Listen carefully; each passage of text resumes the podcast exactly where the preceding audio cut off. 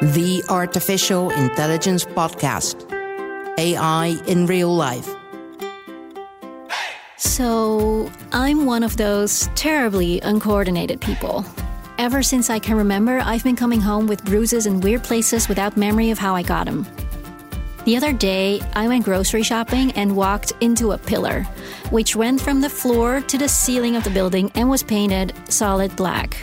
Then I went home and slammed the door of my own house into my face as I opened it.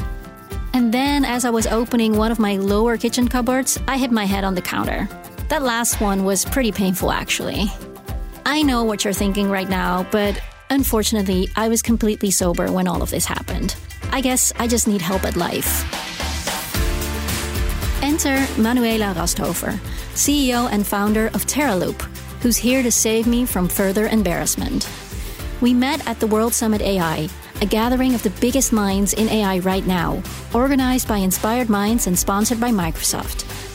Terraloupe's technology takes images from all kinds of sources and interprets the objects on them, like, this is a sidewalk and you should walk on it, or this is a wall and you cannot go through it or this is mud and you will slip if you step in it. Very useful for someone like me, you can probably imagine. But it will also open up possibilities for all of us. Our company is called Terraloupe. Um, we are an AI startup, and what we're doing is we digitize the environment um, using aerial imagery. Um, so that means that we try to um, find all kind of objects um, within everybody knows Google Maps, so I would say with Google mm-hmm, Maps. Mm-hmm. Um, so you can imagine if you have a look at Google Maps, you can see so many things like houses, roads, and um, of course you have that for whole countries and continents. Yeah. Um, but if you have to analyze that manually, it's really complex because um, imagine you have to count all houses in a city and then you have to count that for a whole country. Yeah. Difficult. And yeah. we do that optimized with aerial images with artificial intelligence. So um, it's not only Google's. There are so many companies out there, like, of course, all satellite imagery providers, but as well aerial imagery providers that have the imagery of continents like Europe or US. Um, and we do a partnership with them and um, analyze that for customers. So, what are the, the key problems that you're solving with your technology? Um, key problem is that right now information is not available. So digital information is not available. If you want to know how many houses um, there are or how many kilometers of road, you have to estimate, you have to guess. But with our technology, you really know that. Um, right now, we work for um, all kind of industries. And we try to divide the environment in four big blocks because the whole environment is a little bit much. so four big blocks means um, first everything around buildings. Um, so we work here for insurance industry. Second is automotive, and this is our core focus because of course you need as an autonomous car you need all the information there. Where is the road? Where is the street sign? And then infrastructure, um, and the fourth one is agriculture and forestry. So what's the role you play in that ecosystem? We want to be a deliver to HD maps, um, so to the today existing companies that are producing HD maps, because there are a lot of lacks and information is missing um, because it's collected from the terrestrial point of view, and we give more information because we collect the information from the aerial point of view. Hmm, so you see more. Exactly, we can see more or other things. Of course, we have also problems. For example, we can't see within a tunnel because it's not visible. But everything that is visible, for example, if you're flying across a, um, a city, um, you can see behind parked cars um, is a bicycle lane, and this is what you can't see from the terrestrial data set, but with that aerial we can deliver that. So we believe that for autonomous driving, safety is most important. Safety means that you have a lot of sources and a lot of information available. Sensors in the car can deliver the information, oh, this is a bicycle driver or there's a pedestrian walking. Um, if it's raining or if you have snow, um, you have problems there. So this is why, especially for the fixed objects like bicycle lanes um, or for um, street signs themselves, you need a very high accurate detailed map. Um, or if there is a building area or is it just a wall that is coming up or is it a complete house? So there's mm. a lot of information important. And we believe that if you combine the three levels of data, so sensors, terrestrial data set, and aerial data set, you can have a really complete map. Okay, so let's let's talk about the technology that you use behind that. So, say you want to map all the houses in Amsterdam or in the Netherlands or in Europe. How do you start? How do you do that? So first of all, um, you have to have the imagery, of course. Otherwise, you can't um, work with something. Um, and you choose the type of resolution of the imagery depending on the objects. Let's talk about houses. You can do that with satellite imagery or with aerial imagery. And then, of course, you have to do the training. Um, so training means you have to teach the system what you want to detect and then from there you can go and um, have the information output. So you give the system the right answers. Yes, so um, AI, so we do uh, deep learning algorithms, um, means semantic segmentation, um, so pixel-wise pattern recognition there. Mm-hmm. So you have to teach the system what is the pattern you're looking for. So take houses. So you have to take the roof outline um, and make that between 10,000 and 100,000 times because yes, you have to teach the system. Right. So you need about between 10,000 and 100,000 labeled data to train a single object. Exactly. So if you were to move from houses to say roads, then you would have to do that again. Yes, exactly. For each object, you have to train first, and you have a ground truth system where you can understand how good your detector is already, and then you have a retraining phase if something is missing. And does your algorithm also get better as you teach it more different objects? So I can imagine if you've taught it houses, you've taught it roads, is it easier than to teach it trees?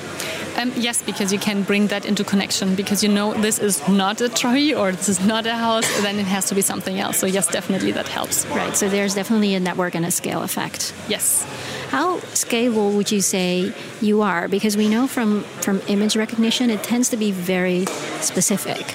Um, I think we are very scalable because um, if you have um, a trained object, you can reuse at least reuse the existing trained network. For example, if you talk about houses in Europe um, for houses in the US, so you have just to do a retraining phase there. It depends on the resolution itself. Of course, if you have 30 centimeter resolution within images, um, it's completely something else than if you have a 3 centimeter resolution. And there it's more difficult and you have to do training in both uh, imagery resolution types. So then each one of them is 10,000 to 100,000. But for a specialized labeling company, it's not much. You can do that within days. So. Okay. So training the algorithm is a big part of it. What's the self-learning part of it? The self-learning part is it's not really learning itself. Um, it's more, of course, we have to train it, and then um, you have to correct the information, the output, um, and then you, of course, there is a loop back to, um, to, to the input, and of course, with that, it learns again and gets better and better. So that's the loop. So instead of teaching it what a tree is by describing every possible image yeah. of a tree, you show it 10,000 images of a tree, and it starts to learn the patterns behind that itself. Um, yeah, there are different methods. So yes, we, we tried different type of methods. Um, the most effective and fastest way is that um, you really get do a label first. So you really really mark, for example, the tree or a, a horse, mm-hmm. um, and then you go from there to uh, you to you get results. Um, you you train it 10,000 10, to 100,000 times. Um, you get results, also um, false positives and, and negatives, and um, you you take that again for as the training uh, tool. Say you have a child mm-hmm. who you're trying to teach mm-hmm. to recognize horses. So then you would show this child 10,000 pictures of horses and say, This is a horse, right? Mm-hmm. That's step one. Then step two is asking it to identify horses in the real world. And then this child will sometimes identify a tree as a horse, which is a false positive. Mm-hmm. And sometimes it will identify a horse as a tree, which is a false negative. Mm-hmm. And then you teach this child, you know, the mistakes Yes, and that's exactly. how how she gets better. Yeah, exactly. But this is exactly what we are doing as well. So exactly that you explained so perfect. I can't explain it better. What's the end game for you? in the end, we would love to have a really digitized environment so that you have everything you can see out there is in a digital version, um, so that you really can have a search, a geo search engine. That's it, what we would love to have. Because then you can combine all other information that is out there with that in digital information. For example, if you know exactly how many houses are available in a city, how many volume you have, you can analyze how many inhabitants could live in that city, um, but how many maybe live there, and where do you have a lack of infrastructure, um, for example, of public transportation, because there are too many people and have no bus stop in front of or next to their houses.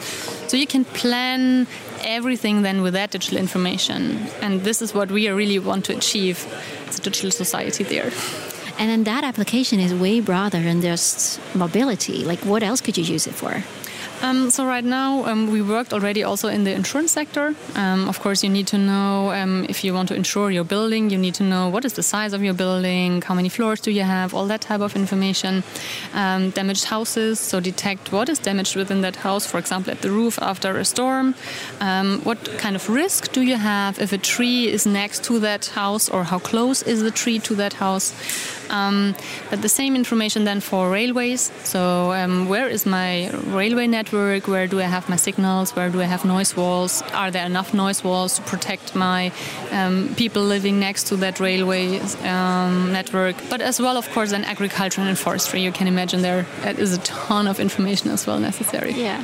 So when we think about insurance, for instance, that's an industry that typically works with models that are years old that have experts that they've worked with for you know since the start of the company how do they react to your technology and your products? It depends. Um, we can deliver just more information. Um, and there are some customers they are really interested in bringing forward technology and there are customers that don't like that so much.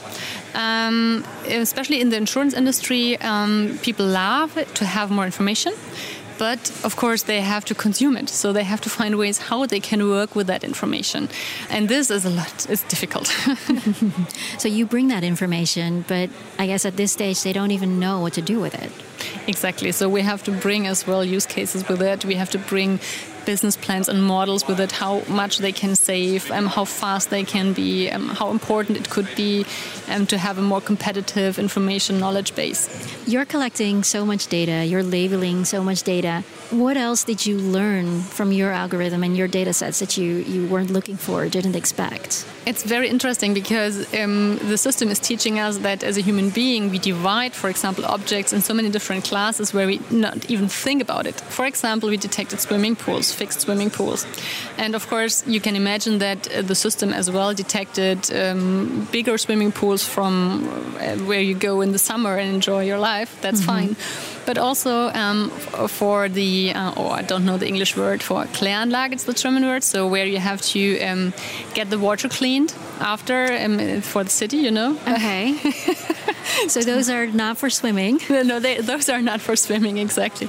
And the problem there is, um, but the, the, system is right. They are as well pools. There's as well water in it. It's fixed, so the system was right. But we realized, okay, we have to define that as not a swimming pool. So you learn a lot of things how how we as human beings act and react, and um, what the system works with it teaches you also how we as humans make decisions in a more explicit way. Yes, and how wonderful our brain works, and that it will take years, probably centuries, to be at that point. so, the example of the swimming pools and the cleaning lakes, for instance, I guess that shows us how important it is to label the data correctly and to make sure you don't have a human bias or anything in it. Right.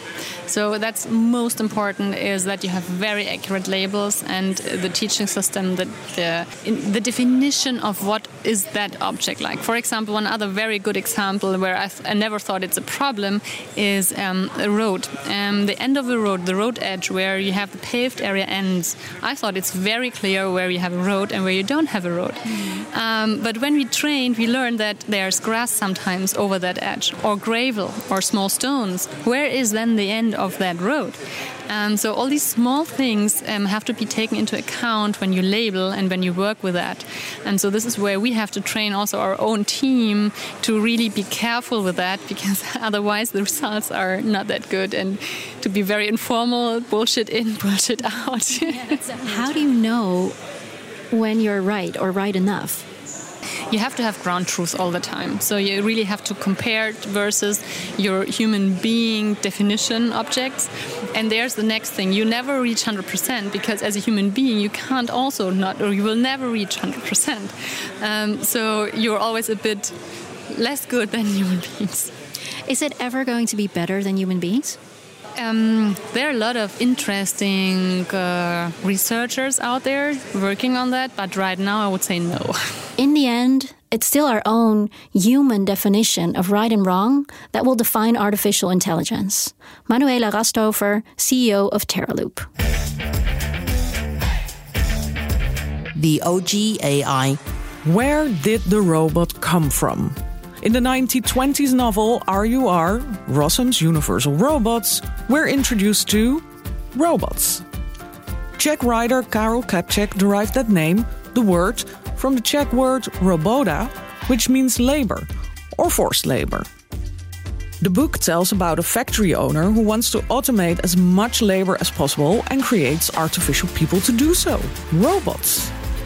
From Čapek's robots, we got the word robotics, which was introduced by the godfather of AI robot storytelling, Isaac Asimov, in 1941. Because of robotics, a robot isn't necessarily the same as a moving mechanical device made in imitation of a human being anymore. What the definition of an automaton is, or as we call it now, an android. For the safety of humanity, I stopped driving five years ago. But with advancements like Manuela's, driving can become safer for all of us and accelerate the way to a world without any human drivers at all. Follow me for more at bnr.nl slash AI podcast or on your favorite podcast app.